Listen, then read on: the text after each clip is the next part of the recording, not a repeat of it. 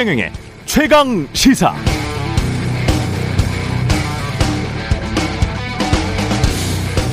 서울대 공대를 나온 29살 A씨는 지난해 서울시 구급 공무원 시험에 붙어 구청에서 근무하고 있다. 이제는 서울대, 고려대, 연세대, 스카이 출신들까지 구급 시험에 응시하는 경우가 늘고 있다. 공무원이 되기 위해 매년 수십만 명의 청년이 응시하는데 명문대생들도 고시에 비해 상대적으로 합격이 쉬운 구급 공무원으로 몰리는 것이다. 방금 읽어드린 기사는 2020년 2년쯤 전이네요. 1월 조선일보의 보도 목표는 구급 공무원 스카이도 줄 섰다라는 제목의 기사 내용 중 일부입니다. 올해 구급 공무원 시험 경쟁률도 22.5대 1이었습니다. 그런데도 권성동 국민의힘 원내대표 겸 당대표 직무대행은 대통령실에 대통령의 40년직이 두 명의 아들이 채용된 것을 두고 이런 답변을 내놨죠. 걔가 방학 때도 대학 다닐 때도 우리 사무실에 와서 자원봉사를 했다. 내가 추천한 것이다. 높은 자리도 아니고 구급으로 들어갔는데 그걸 가지고 최저임금 받고 들어갔는데 강릉 우사장 아들도 동해 황 사장 아들도 모두 대통령실에 근무하고 있고 대통령 취임식에 특별 초청받았다고 자랑했던 극우 유튜버와 함께 유튜브 활동을 했던 그의 누나도 대통령실에 근무했고 고액 후원금 낸 영어 잘하는 대형 한방병원 딸은 대통령 전용기를 대통령 부부와 함께 타고 스페인으로 가기도 했습니다. 앞으로도 계속 이럴까요? 그럴지도 모르겠습니다. 논란이 되자 구급 그걸 가지고 행사 기획에 가장 중요한 건 대통령 부부의 의중을 잘 이해하는 것 등의 대통령실과 여권이 내놓은 항변이었던 것을 감안하, 감안하면 말입니다. 네, 안녕하십니까. 7월 18일 세상에 이익이 되는 방송 최경련의 최강사 출발합니다. 저는 KBS 최경령 기자입니다. 최경련의 최강의사 유튜브에 검색하시면 실시간 방송 보실 수 있습니다. 문자 참여는 짧은 문자 50원, 기본자 100원이 드는 샵9730 또는 유튜브에 의견 보내주시기 바랍니다. 무료 콩 어플도 많은 이용 부탁드리고요. 오늘 최강시사 나경원 전 국민의힘 의원 그리고 박지원 정치의 품격 시즌2 박지원 전 국정원장 연결합니다.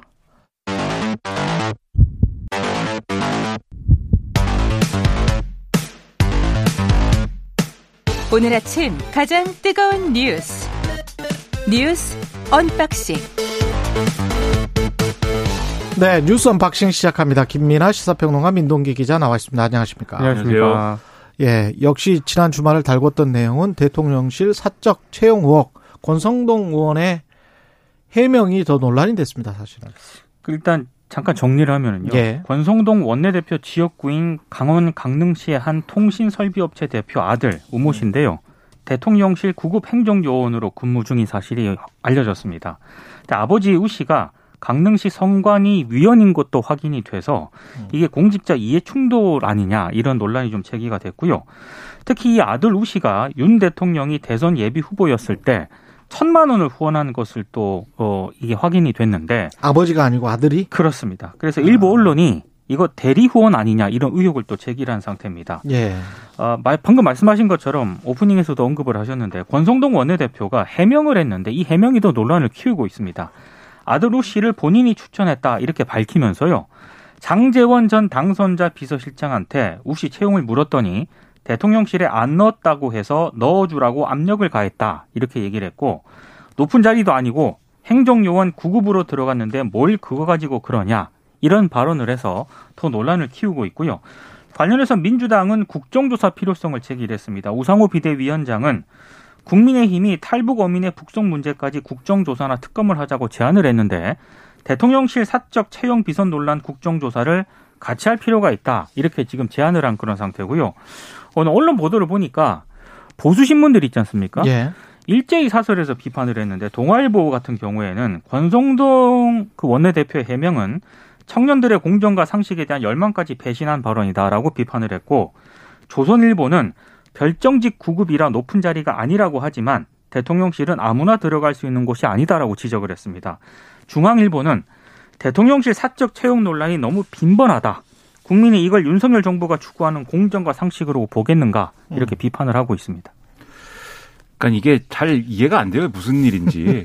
그러니까 이 사건도 이해가 안 되고 음. 이걸 해명 내지는 설명을 했다는 권성동 원내대표의 이 내용도 잘 이해가 안 됩니다. 예. 그러니까 이 권성동 원내대표가 이것에 대한 이제 여러 가지 얘기를 15일부터 쭉 이제 했는데 그 얘기 중에는 이런 얘기도 있었어요.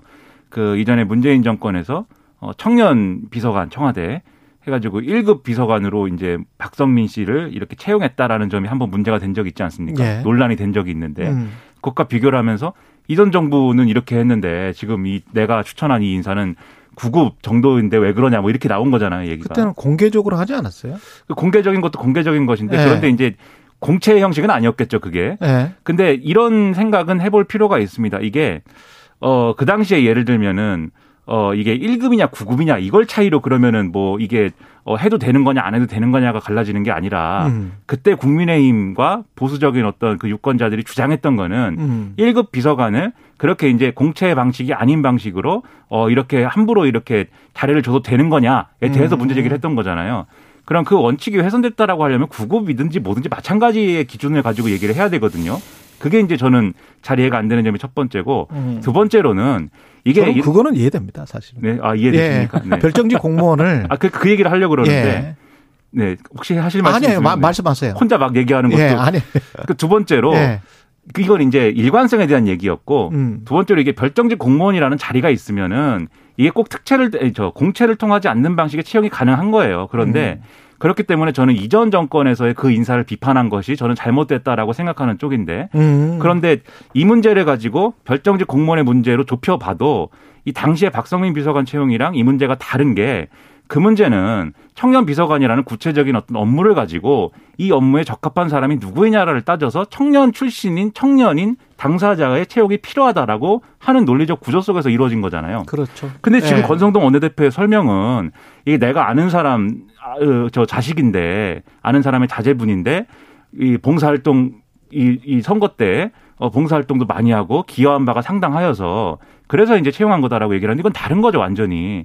그래서 잘 이해가 안 되는 설명을 하고 있다라는 생각이 들었습니다. 그러니까 이게 중앙일보도 음. 오늘 사설에서 언급을 한 것처럼 지금 대통령실의 사적 채용 논란이 너무 빈번하다라고 지적을 하고 있잖아요. 예. 근데 대통령실 해명을 보면은 이거 사적 채용이 아니다라고 지금 해명을 하고 있거든요. 예.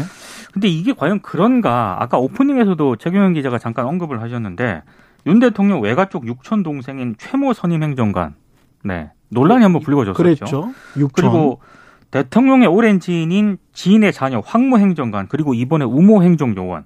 그렇죠. 그리고 이원모 인사비서관 부인인 신모 씨 나토 정상회의 가기 위해서 동행을 하지 않았습니까? 공통점은 신모 씨도 천만 원 후원하지 않았어요. 맞습니다. 그리고 예. 신모 씨 어머니도 어, 천만 원 후원을 했습니다. 그랬죠. 그러니까 물론 채용은 안 됐어요, 신모 씨는. 음. 그런데 대통령 이, 전용기는 탔지. 그렇습니다. 예. 근데 이 우모 씨가 계속 논란을 빚고 있는 게 이런 논란이 계속 불거지는 연장선상에서 같이 해석이 되고 있다라고 하는 거죠. 이제 그때마다 대통령실은 문제 없다 이렇게 해명을 했는데 이 과연 진짜로 뭐 아무 문제가 없는 것인가에 대해서는 한번 생각을 해볼 필요가 있습니다. 그리고 이 권성동 원내대표의 이러한 해명은 왜 나오는 거냐에 대해서도 한번 더 생각해 볼 필요도 있는 것 같아요. 왜냐하면 어 권성동 원내대표 하여튼 원내대표를 할 정도의 나름 관록 있는 그 정치인인데 음. 이게 어 이 문제를 왜 이렇게 허술한 방식으로 지금 주장을 하고 어, 반박을 하고 전면에 나서 가지고 집중 포화를 지금 당하고 있을까? 이 보수 언론, 보수 언론의 모든 신문들이 어, 비판을 하고 보수 언론뿐만이 아닙니다. 제가 보는 여섯 개 신문의 모든 사설이 오늘 공통된 주제 두 개를 다뤘는데 예. 그게 하나가 이제 이 문제고 또 하나가 비판적이죠. 예, 예. 그렇죠. 다 비판하고 또 하나가 이제 이재명 의원 출마에 대한 우려인데 그건 음. 뒤에 얘기할 거니까. 근데 이게 그런 비판을 왜 감수하고 있는 거냐를 생각해 봤을 때는 이게 애초에 이 우모 씨하고 그다음에 뭐 황모 씨 있지 않습니까? 이 강원도 사람이라고 하는 음. 이 사람들에 대해서 어, 이 사람들의 뭐 이 인사 관련 논란이 처음에 어떻게 보도가 됐냐면 대통령과 가까운 사람들이라고 보도가 됐어요. 이게 대통령이 검사 시절에 이 지역에서 근무했던 인연이나 40년직이다. 그렇죠. 뭐 이렇게 이 음. 왔다 갔다 하는 과정에서 알게 된 사람들이어서 그래서 이렇게 채용된 거 아니냐라는 의문이 제기가 언론 통해 된 건데 거기에서 권성동 원내대표가 딱 그거는 내가 추천했다라고 이 짐을 딱 져버리는 액션을 지금 취한 거죠. 총대를 맨 거네. 그렇죠. 그러면서 예. 비판이 다 지금 권성동 원내대표한테 쏟아지고 있는 거거든요. 음. 그래서 이게 제가 볼 때는 일종의 지금 말씀하신 대로 총대를 매는 정치적 액션에 가까운 그런 거라고 보고 언론이 다 지금 권성동 원내대표를 비판을 하고 있지만 사실 그게 핵심인 핵심은 아닐 수도 있다. 좀 더 문제는 이제 애초에 그럼 어떤 관계 속에서 이게 채용 추천이 된 거냐에 있어서는 그렇죠. 그 문제만이 아닐 수도 있다라고 저는 생각을 합니다. 그리고 일부 언론이긴 한데요. 예. 그 이번에 그 우모 행정관의 아버지 있지 않습니까? 음. 윤 대통령하고 오랜 지인인 사이로 알려졌다라고 살짝 언급을 하고 있습니다. 음. 그러니까 이게 권성동 원내대표와의 연관 때문에 이거 문제가 불거진 사안일 수도 있겠지만 사실 김연아 평론가가 얘기한 것처럼 대통령과의 관계가 예. 더 작용을 했을 가능성도 있다라는 점을 우리가 한번 생각해 볼 그러니까 필요가 있는 것 같아요. 그러면 더 음. 위험해지는 게 이게 결국은 이런 이제 최저임금을 받는다라고 권수도 원내대표 주장을 했는데 만약에 이제 뭐 실제 그런지도 확인을 해봐야 되겠지만 최저임금을 받는 자리라고 할지라도 이 자리를 만약에 공채를 붙이면 공채를 하자 그러면 경쟁률이 아유. 뭐 낮을까요? 아유. 엄청날 거거든요. 왜냐하면 그렇죠. 왜냐하면 그렇죠. 네. 수십 대 일, 수백 대 일도 간다고 봅니다. 왜냐하면 음. 이게 아무리 임금을 적게 줘도 이 자리를 거친 게 또 다른 이력이 되고 아이, 충분요. 그렇죠. 시작은 네. 미약하나 끝은 창대하게 될 수도 있는 것이기 때문에 그렇기 때문에 중요한 자리인데 대통령하고 가깝기 때문에 이런 자리를 거칠 수 있었다라는 얘기가 성립을 하게 되면은 이게 온갖 주변의 측근 관리의 문제와 거기서 발생하는 어떤 비리라든가 이런 것들의 문제로 연결될 수도 있는 거기 때문에 음. 이게 싹이 돋아났을 때 빨리 정리하는 게 중요하다. 그래서 윤석열 대통령께서 바로 이것을 정리하는 그런 리더십을 보여줘야 된다 이런 생각입니다. 근데 한 가지만 제가 덧붙일게요. 그 두 분이 거의 다 말씀을 하셔가지고 만약에 지금 공공기관 혁신하고 공기업 혁신하고 뭐 이런 이야기를 하지 않습니까? 근데 이제 혁신이 어떤 혁신인지를 인지는 모르겠습니다만 정부가 생각하는 게 이런 식으로 사적 채용을 만약에 했다면 네. 밖에 누군가가 친한 사람이 야 그거 당신도 알잖아 우리 뭐 옛날부터 도와줬었고 그 아들이야 그 아들인데 이번에 뭐 새로 기업 하나 차린다니까 그거 좀 넣어줘 어 라고 했다면 또 사장이 바뀌어서 뭐 KBS 사장이 누군가 들어왔는데, 예? 좀 넣어줘. 구급인데 뭐. 난리가 납니다. 만약 그래서 이제 들어왔어요. 이게 그러면 그 공기관이나 공기업이 나만 할 수 있을까요? 사회적으로? 어렵죠. 네. 아마 해체하라 그럴걸요? 그냥 뭐 사장한테까지 바로 책임이 가겠죠. 그렇죠. 예. 근데 어떤 루트를 통해서 권성동이 장재원에게 장재원은 인수의 비서실장이었잖아요. 네. 그러면 대통령실의 인사를 좌지우지할 수 있습니까? 장재원 의원은? 그것도 잘 모르겠어요. 음, 그러면 그렇죠. 장재원 네. 의원은 누군가에게 또 부탁을 했을 텐데 그 누군가는 상하 관계입니까? 이쪽에 여권의 의원이 그 대통령실의 누군가에게 부탁을 하면 그건 무조건 받아들여 줘야 되는 어떤 상하 관계라면 그쪽의 그 사적 관계는 그 도대체 뭔 거죠? 이게 이게 어떤 공적 조직이 이렇게 운영이 되는 그렇죠. 겁니까? 사실 그런 문제가 더 심각한 예. 거죠. 예. 그 대통령실은 인사가 없어요? 인사가 있을 거 아니에요. 인사비서관이 있을 거 아니에요. 그렇죠. 네. 저는 이해가 안 돼요. 그런 측면들은. 예. 그다음 이재명 의원은 민주당 대표 출마했습니다. 어, 국회 기자회견에서요 어제 대선과 지방선거 패배의 가장 큰 책임은 자신에게 있다는 생각에는 변함이 없다 이렇게 얘기를 하면서도 음. 새로운 민주당 이기는 민주당을 만드는 것이 진정으로 책임지는 행동이다 이렇게 얘기를 했습니다.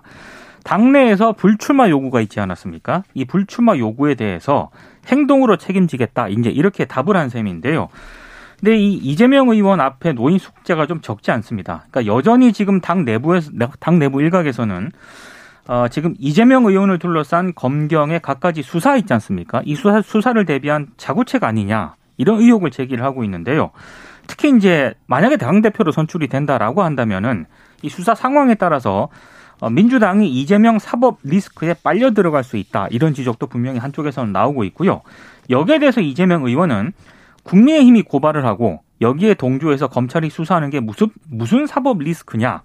국민은 민생의 어려움으로 고통을 받고 있는데 불필요한 과도한 음해를 하는 것은 좀 자중할 필요가 있다라고 반박을 했고 어 그럼에도 불구하고 대선과 지방선거를 거치면서 어, 최경영 기자가 별로 안 좋아하는 단어인 친명계가 당의 주류로 이제 자리를 잡기 시작한 그런 상황인데 음. 이런 상황에서 이재명 의원이 당 대표까지 된다고 하면은 다음 총선은 거의 친명계가 독식을 하지 않겠느냐. 이렇게 되면 당이 분열할 것이다. 이런 우려도 존재를 하고 있습니다. 아니 저는 분류를 안 좋아하는 거지. 그렇습니다. 예, 뭐 친명계를 안 좋아하는 친명계나 반명계나 뭐 이런 분류를 안 좋아하는 건데 그 현실이 점점 더 그렇게 돼 가는 것 같기는 합니다. 네. 근데 그거는. 이제 예, 예, 이제 저, 점점 더 그 정의 언론이 말하고 있는 친명이냐 반명이냐의 그 정의에 현실이 가깝게 가고 있다라고 저도 느껴져요. 저도 다른 어. 단어를 한번 생각을 해보는데 예. 마땅한 게 없습니다. 마땅한 게 없는데 예. 지금은 점점 친명 반명의 구도가 확연해지고 있다. 그러니까 이런 우려에 대해서 예. 이재명 의원이 당 대표 출마를 하면서 그렇죠. 예, 좀 어느 정도 불식을 시키느냐 이것도 굉장히 관건인 것 같습니다. 음. 그래서 이제 개파 공천, 사천, 공천 학살이란 단어는 사라질 것이다. 개파 정치 배격하고 통합 정치 하겠다. 뭐 이렇게 주장하는데, 음. 그러니까 이재명 의원 출마에 대해서는 사실 당내 전당대회가 이제 이제 본격적으로 그럼 이제 스타트 되는 거잖아요. 예.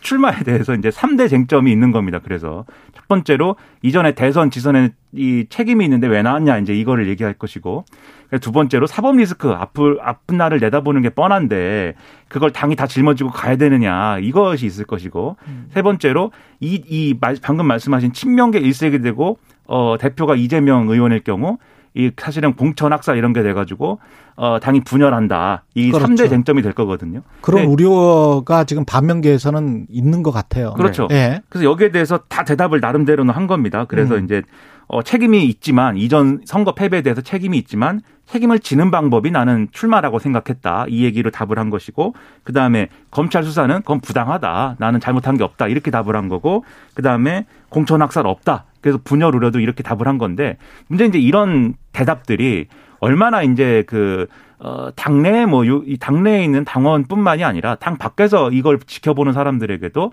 얼마나 저 말엔 이유가 있어. 이렇게 믿을 수 있도록 하느냐.